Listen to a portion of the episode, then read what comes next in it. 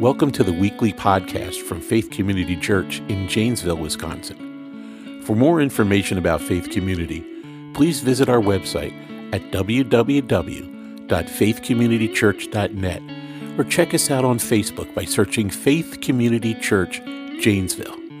You can also reach us by email at podcast at faithjanesville.org. You can be a part of this ministry and help advance the kingdom by subscribing to this podcast and leaving a five star review. This helps us spread the word of God in the podcast world, allowing us to better reach more people in the name of Christ.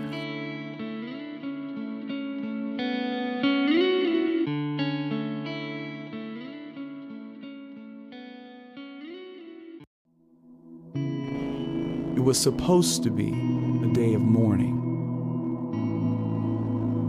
a day of defeat. It was a day for the critics and skeptics to point the finger with smug satisfaction and declare, Your Savior was a fraud. His death has proven it. He is buried, he is gone, and he will be forgotten.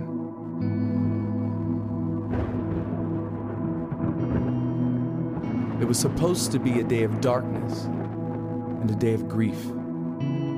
A day when broken and confused followers felt lost and overwhelmed with hopelessness.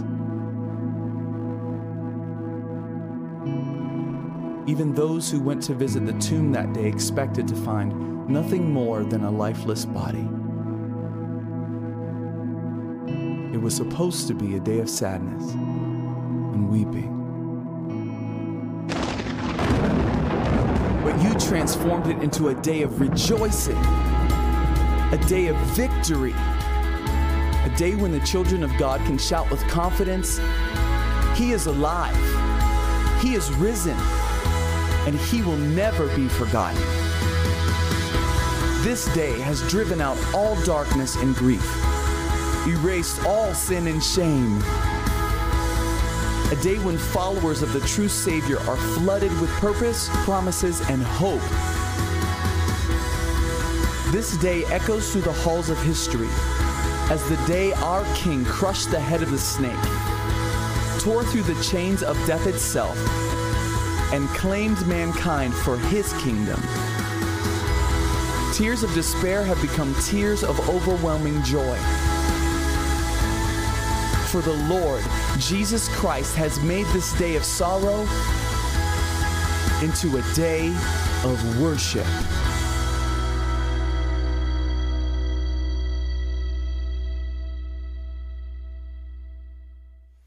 Thank you, Pastor Jesse. Welcome to you. Happy Easter. Happy Easter those of you online. We want to begin or begin my segment of the service anyway by showing you a quick video clip of the church, CRC Church in Warsaw, Poland, that has been sheltering those who've come from war in Ukraine. This is a short clip of them worshiping that they sent us this past week.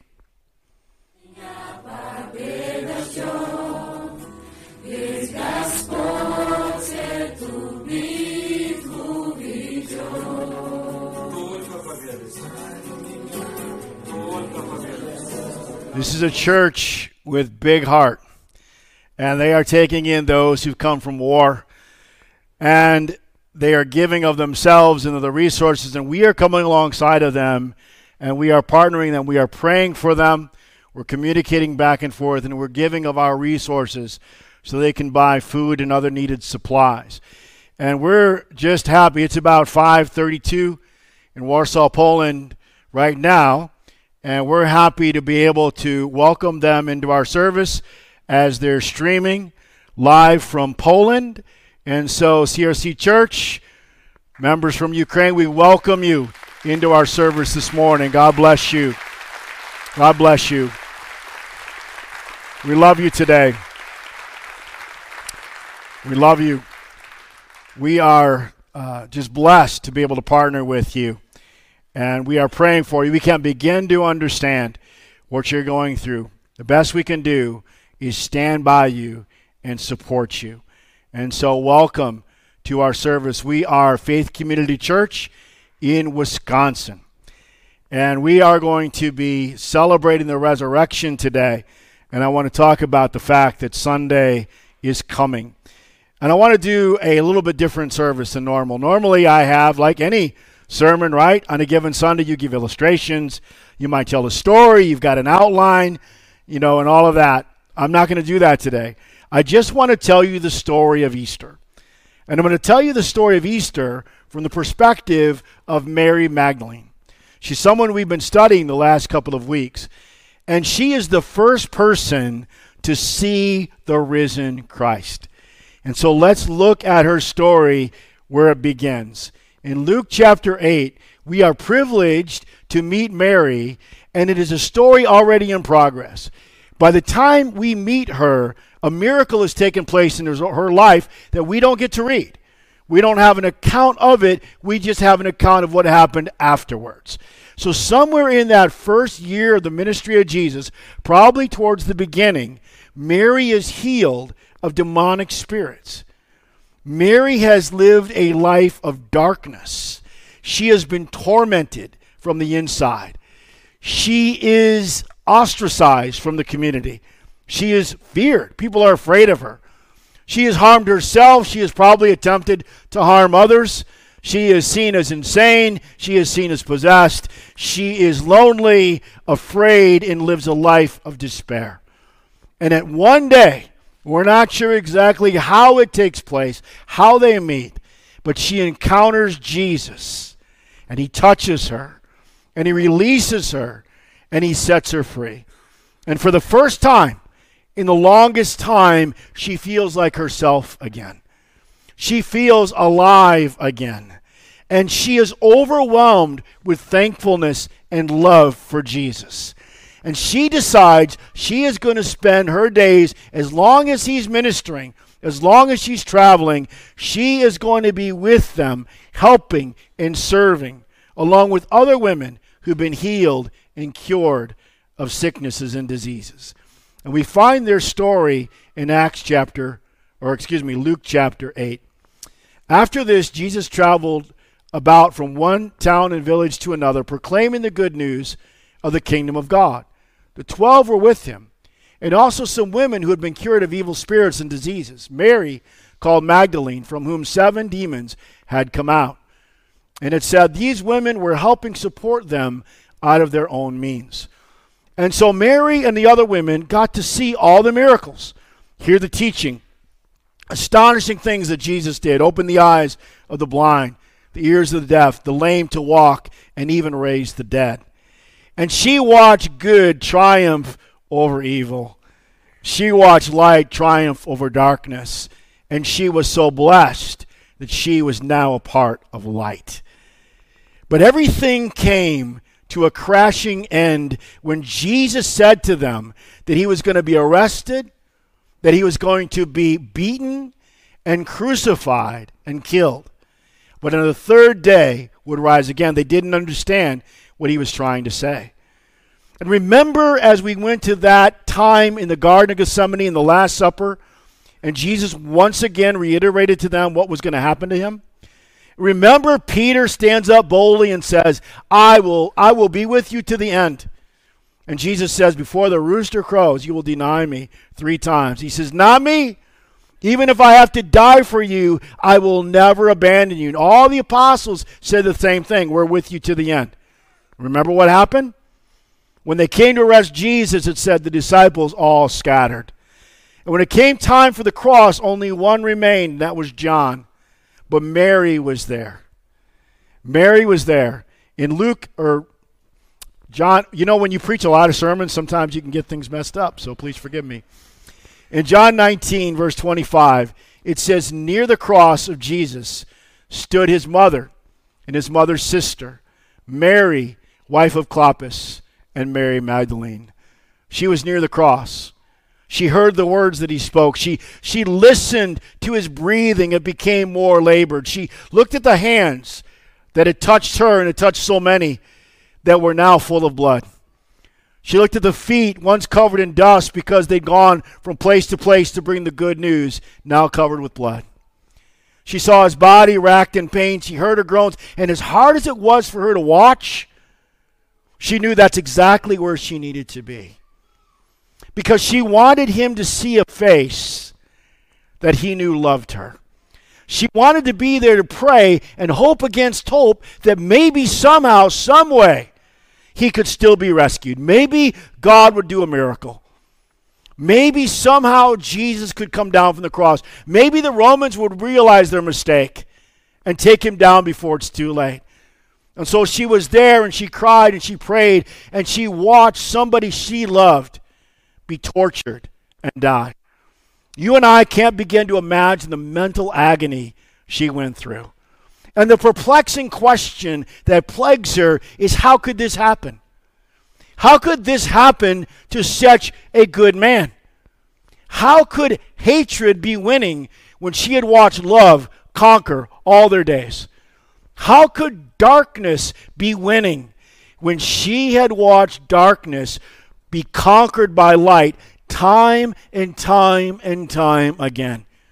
It didn't seem right. And she thought when she was possessed that darkness couldn't get any darker and hope couldn't seem any farther away. But right now, in this moment, this darkness, when light had been a part of your life and that light was taken away, this darkness was dark. This despair was deep. And you and I have all had days like that. Maybe not to that degree, but certainly our brothers and sisters in the Ukraine are going through what pain that we cannot even begin to imagine. There is a story or a psalm in the Bible called Psalm 88. And Psalm 88 is unique from all the other psalms. Psalm 88 starts dark, gets darker, and ends really, really dark. You know, Psalm, there are a lot of Psalms that start dark, but then they get brighter. And then he talks about the bad news and we're oppressed by our enemies. And then David or one of the other psalmists will say, But God, you'll rescue us. God, you'll redeem us. God, you're our hope. Psalm 88 doesn't do that. Psalm 88 ends with these words Darkness is my closest friend. And I used to read that and get kind of bummed by it, to be honest with you. Like, why is that in the Bible? You know why that's in the Bible? Because every one of us have Psalm 88 days of our lives. All of us go through dark seasons in our life. When we feel abandoned, when we're seeing darkness win, we see evil win, and we don't understand it, we feel alone, we feel like our prayers aren't heard, and we are in despair. All of us have that. But what Mary doesn't know, and what you and I know, is that Sunday is coming. Sunday is coming. And She doesn't see it right now. She doesn't understand that to be the case. But Sunday morning is fast approaching. And then there's the time when Jesus says his last words it is finished. And he gives up his spirit, he breathes out his last, and he dies. It is finished. What does that mean? It is finished. His life is finished. Is my life now finished? She wonders. Am I going to go back to darkness? Was this just a brief respite in my life and now I've got to go back to being a prisoner of darkness? What does this mean to me?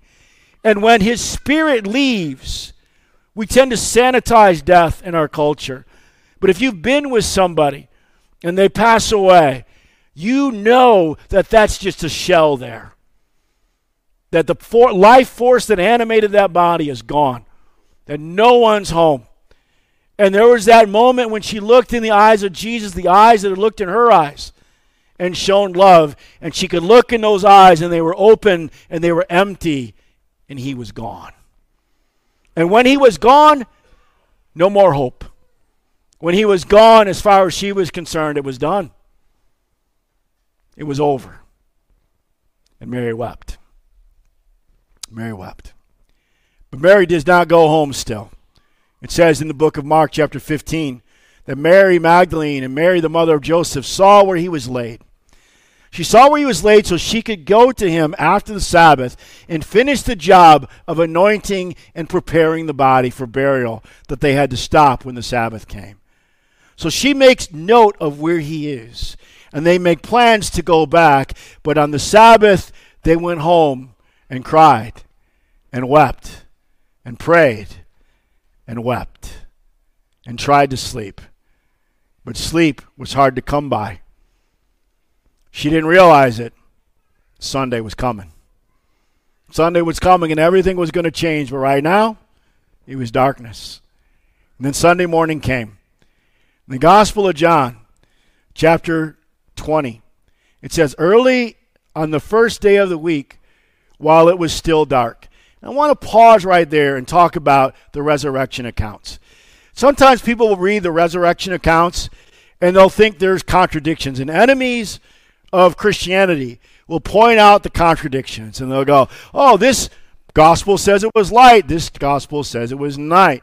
This gospel said there was one woman. This says two. This one says five. This one says there are one angel. This one says there are two. You see, the Bible contradicts itself. But what it is, is four different accounts, four different vantage points of the same event.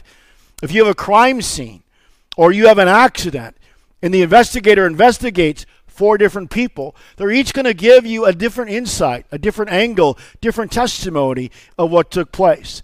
And the job of the investigator is to put all those pieces together and figure out what happened. And that's what we do when we read. We sit I would advise you sometime to read Matthew 28 and then read Mark 16 and then read Luke 24 and then read John 20 and put them all together and you understand the story. Was it dark when they left or was it light when they left? Both. It was early in the morning. Have you ever started, maybe you work early in the morning and you, and you get up at the crack of dawn and it's dark, and by the time you get to work, it's light, right? Happens every day. So they get up in, early in the morning, it's still dark, the sun hasn't risen yet. By the time they walk to the tomb, it's daytime. Okay? So they leave in the darkness. By the time they arrive, it is light. Mary went to the tomb and saw the stone that had been removed from the entrance. Matthew tells us that prior to Mary's arrival, an angel had come, there'd been an earthquake, the stone was removed, and an angel spoke to the guards, the soldiers in charge of guarding the tomb, and they freak out. They get afraid and they run trembling to try to find their supervisors because they understand that if anybody breaks in the tomb, it could cost them their lives. And they try to explain as best they can that something supernatural has taken place. And so when Mary gets there, she gets there with four other women. But because John is only focused on Mary, he's the only one here in this account he mentions by name. But we're going to see when she goes back to the other apostles to tell them the story of what happened, she uses third person plural. She says we. She says we. So there are other people with Mary, but John only mentions her in his account. But Mary comes with four other women. She comes, she doesn't see an angel, she doesn't talk to an angel. The stone is already empty. Mary looks in, she doesn't see a body. She instantly assumes this is a crime scene. Somebody has broken into the tomb, somebody has taken the body, and without conferring with the other women, she says, The only thing I can do, the best thing I can do, is to run back to the disciples and tell them this horrible thing that has happened. So Mary comes, the other women come, she looks in, she realizes he's gone, terrified. She runs away and she's thinking, I thought this couldn't get any darker. And look, it's even got worse. I thought there's no way this could be worse than it is, but it's gotten worse. Imagine if you went to your memorial service for a loved one and the, the funeral home said, We can't find the body. You'd be like, What? Yeah, I was here yesterday, but the body's gone. You would be so upset. Or if you went to the tomb, a, a, a grave of a loved one, and the body had been exhumed, you'd be so upset. Mary is just beside herself with grief. And so she takes off. While she takes off, the four women that remain, and a couple of them are older, they encounter the angels, the two angels. And they say, Whom are you seeking? You know, uh, Jesus, he's not here. He is risen, and he has gone ahead of you and into Galilee. Go and tell the disciples that Jesus is alive. And so those four women then start off back to where the disciples are. By the time they start off, Mary is almost there. And when she gets there, she tells the disciples and John and Peter, take off. So it is chaos. Some are, are going, some are coming. There's confusion. People are running everywhere trying to figure out what happens. So she came running to Simon Peter and the other disciple, the one Jesus loved, who was the Apostle John, and said, They have taken the Lord out of the tomb, and we don't know where they have put him. What are we going to do? You've, you've got to help us. They've taken Jesus. So Peter and the other disciple started for the tomb. Both were running, but the other disciple outran Peter and reached the tomb first. John is humble and doesn't name himself, but John is also much younger than Peter. Younger legs, stronger, faster. He gets there first. He's humble, but he's boasting a little bit here, I got to say. Right? He bent over, he looked in the strips of linen there, but he did not go in. Then Simon Peter came along from behind and went straight into the tomb. And he saw the strips of linen lying there, as well the cloth that had been wrapped around Jesus' head. The cloth was lying in its place separate from the linen. And finding the other disciple who had reached the tomb first, he also went inside and believed. And by reading the Greek and talking about the words used in the description of the linen, what is it saying here is that when they anoint Jesus and they put the linens on him, the, the anointing, the, what they use to anoint him, hardens. And so it becomes like a cast, like a cocoon around the body of the deceased. So, in order for Jesus to get out of something like this, someone would need to come and, and cut and, and help him to get out. But that's not what happens. It's like the cloths are undisturbed, according to the Greek. And it's like Jesus comes out of them and they just sink.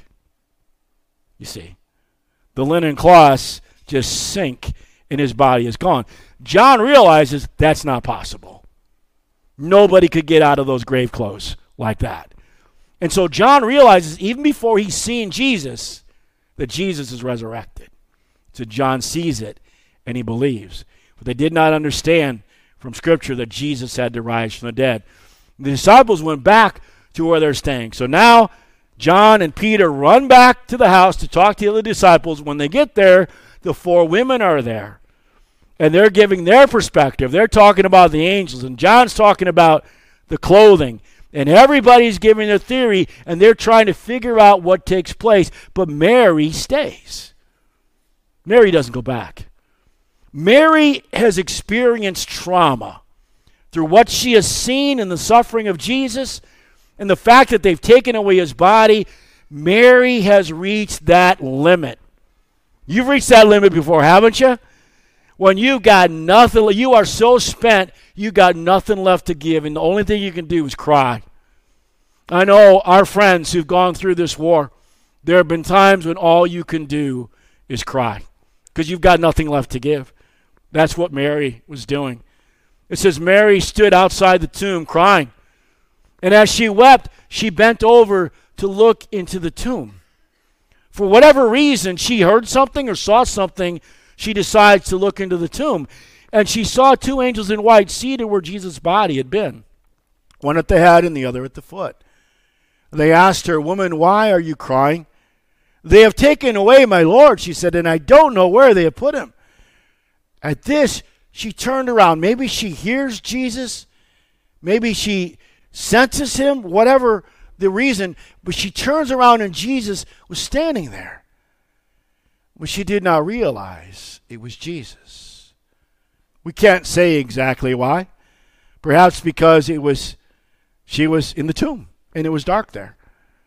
Perhaps it's because she's been crying. Perhaps it's because the last time she saw him, he had been a person who was tortured severely, suffered intensely, and died and his face was full of anguish and pain and blood. And now she sees a risen Jesus who is more full of life, more full of joy than even the Jesus that she walked with when he was in his ministry. She's not expecting him, she doesn't recognize him. And he asked her, Woman, why are you crying? Who is it you're looking for? And thinking he was the gardener, she said, Sir, if you've carried him away, tell me where you put him and I, I will go get him. You're not even in trouble. I won't tell anybody. Just tell me where he's at because I want to go to him. I want to I want to minister to him. And when he says her name, her eyes are open and she understands who it is. Jesus said to her, Mary. She turned toward him and cried out in Aramaic, Rabboni, teacher, master. She can't believe what she's seeing. And she wraps her arms around Jesus, tears this time of joy. And Jesus says, Don't hold on to me, for I've not yet ascended to my Father. Instead, tell my brothers, Go and tell them I am ascended to my Father and your Father, to my God and your God. Mary Magdalene finally realizes Sunday has come and she is overcome with joy. Have you ever been overcome with joy that you can't even begin to contain it? And you're so excited. Maybe you were a little kid and you won a contest or you got some cool gift and you, you can't wait to get home and tell your mom and dad, right? Or maybe in, in your marriage something wonderful happened. You won the lottery or something. I don't know. You know what happened in your life, right? But something wonderful and good happened. And you can't wait to tell people this is Mary magnified a thousand times over. She cannot believe what she has seen and heard. And she is stumbling over herself and she is running back again, this time not with awful, horrible news, but with the greatest possible news. Jesus is alive. She is the first one to see him, and she now understands that her future is not dark, but it's bright. She now understands that evil did not conquer over darkness, but light has conquered over darkness. Good has won. Love has conquered hate. And Mary Magdalene went back to the disciples and says, I've seen the Lord. And she told them that he had said these things to her. I can't imagine what it would be like that day. I can't imagine as it begins to sink in that Jesus is alive and they recall back the things that he said and they begin to understand and put the puzzle together of what the significance of that Easter morning is. And so, what is the big truth for us? What does all this point to? It points to this. Because Sunday morning came, Sunday morning comes for all of us. Sunday is coming for all of you who right now feel like there's darkness and evil that are winning. And my message to you in Poland is Sunday is coming. Sunday is coming. For those who put your hope in Christ, Sunday is coming. Paul talks about the fact that the kingdom is, it is now and not yet. You know, John talks about that. He says, Now are we the children of God, but we do not know yet what we shall be. But we do know we shall be like him, for we shall see him as he is. Paul writes about this in Romans chapter 8. Paul says, I consider that our present sufferings, he says, right now in this life, in this body, in this earth, we suffer. Even though Christ has been raised from the dead, we suffer. But he says, Our sufferings do not compare to the glory that will be revealed in us. For we know that the whole creation, even the creation, has been groaning as in the pains of childbirth right up to this present time. Not only so, but we ourselves, we are the first fruits of the Spirit, groan inwardly as we eagerly, eagerly our adoption to sonship and the redemption of our bodies. We've adopted as sons and daughters now. But there's coming a fullness to that adoption. The full implications of our redemption are still to come. And he says, For in this hope you were saved. But hope that you've seen is no hope at all. Who hopes for what they've already seen? No one. You don't hope for what you've already seen. But if we hope for what we do not yet have, we wait patiently. And some of us impatiently, right? Let's be honest. Sometimes we're not so holy. Sometimes we're not so righteous. Sometimes we are so sick of darkness. And we're so sick of hate, we can't take it anymore. And we wait impatiently for the redemption that's coming. But Paul says it's coming. He says further, and we know that in all things, how many things? All things. That was anemic. I hope Poland didn't hear that. In how many things? All things. God works for the good to those who love him, who've been called according to his purpose. Notice what he does not say. He does not say all things are good. He does not call evil good. He does not call darkness light. But he says God is able to use all things. God can bring about from darkness light. God can bring about from evil good. And that's an important promise for us to know. What then shall we say in response to these things? If God is for us, who can be against us? Or if God is for us, who does it matter is against us? Doesn't matter what government, doesn't matter what king, doesn't matter what country. If God is for us, who can be against us? He who did not spare his own son, but gave him up for us all, how will he not also, along with him, graciously give us all things? Who shall separate us from the love of Christ? Shall trouble? I'm gonna, I'm gonna say this. We're to do something. I haven't done this in any other services, but I'm to do it this morning because I have confidence in you. I'm to say, shall trouble? And you're to say no. Ukraine, Poland, you're to say no, all right? Let's start that again. Who shall separate us from the love of Christ? Shall trouble? No. Shall hardship? Shall persecution? No. Shall famine? No. Shall nakedness? No. Shall danger? Shall sword? No. As it is written, for your sake we face death all day long. We are considered as sheep to be slaughtered. And then Paul says emphatically, no. No, in all these things we are more than conquerors through him who loved us. For I am convinced, and I love this verse, I am convinced that neither death nor life, nor angels or demons, neither the present nor the future, or any other powers, neither the height nor the depth, nor anything else in all of creation will be able to separate us from the love that is in Christ Jesus our Lord. Sunday is coming because of Christ. Amen. We just want to reiterate that we are here to support you, that we love you. We're so grateful for CRC Church. Our hearts break for the people of Ukraine. And we want you to know that your God is our God. And we, I want you to know that God will bring about good from the evil that has come. And we want you to know that redemption, because of Christ, Sunday is coming for the people of Ukraine. God bless you and God thank you. And thank you for being with us today. We truly appreciate that. Right now, Pastor Jesse has prepared a media with some of our staff and some from our music team about the significance of what the blood of Jesus means. Let's watch that together.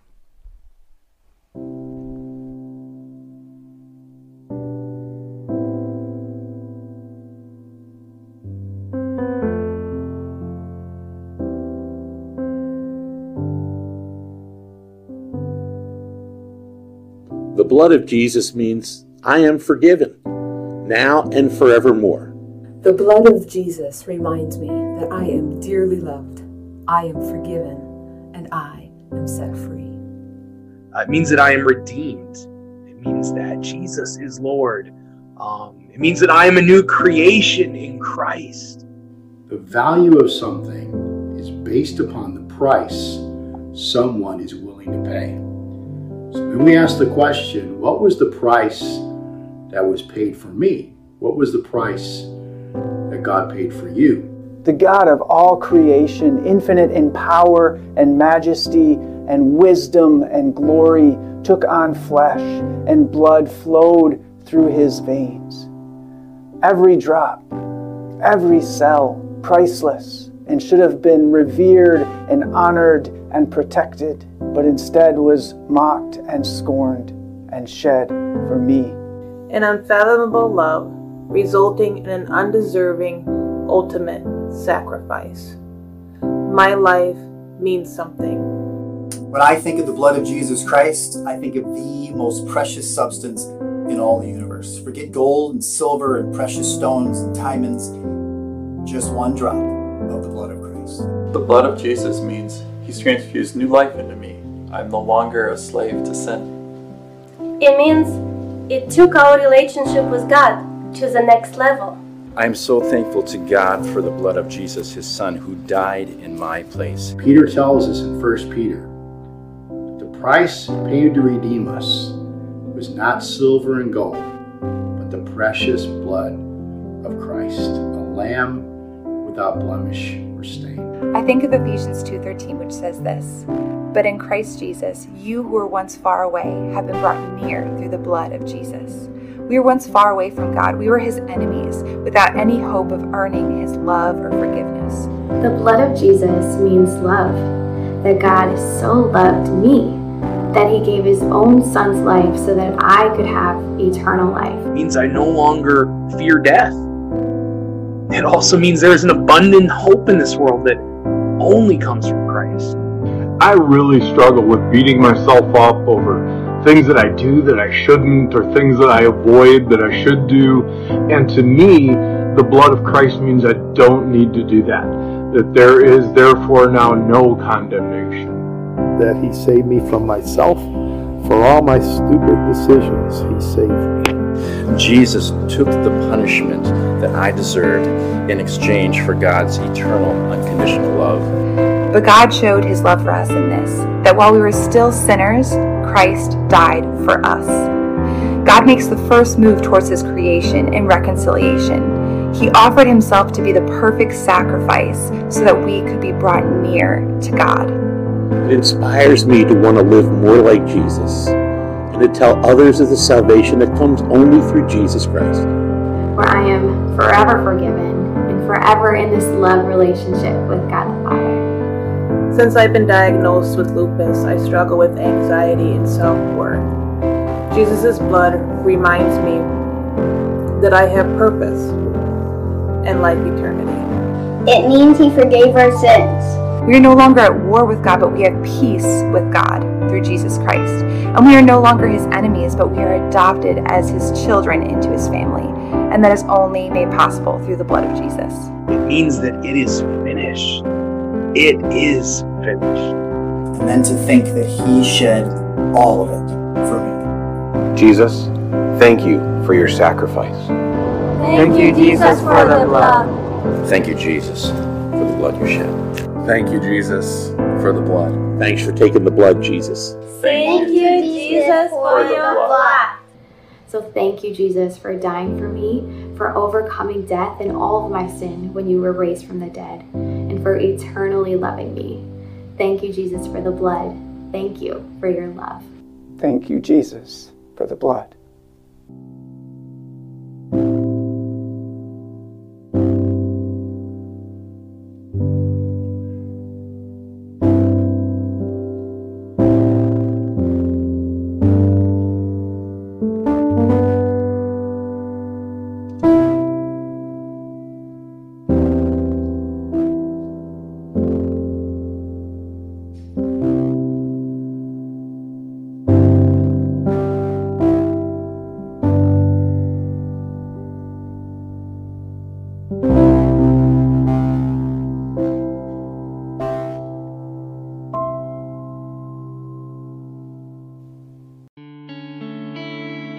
Thanks for tuning in to the Faith Community Church podcast. We are glad that you joined us and hope that you were blessed by the message. If you would like to join us in the ministry of sharing the Word of God, please be sure to subscribe to the podcast and leave a five star review. This helps us build the analytics of the channel, allowing us to better reach people in the name of Christ. Go be the light in your family, your community, and your church. God bless you.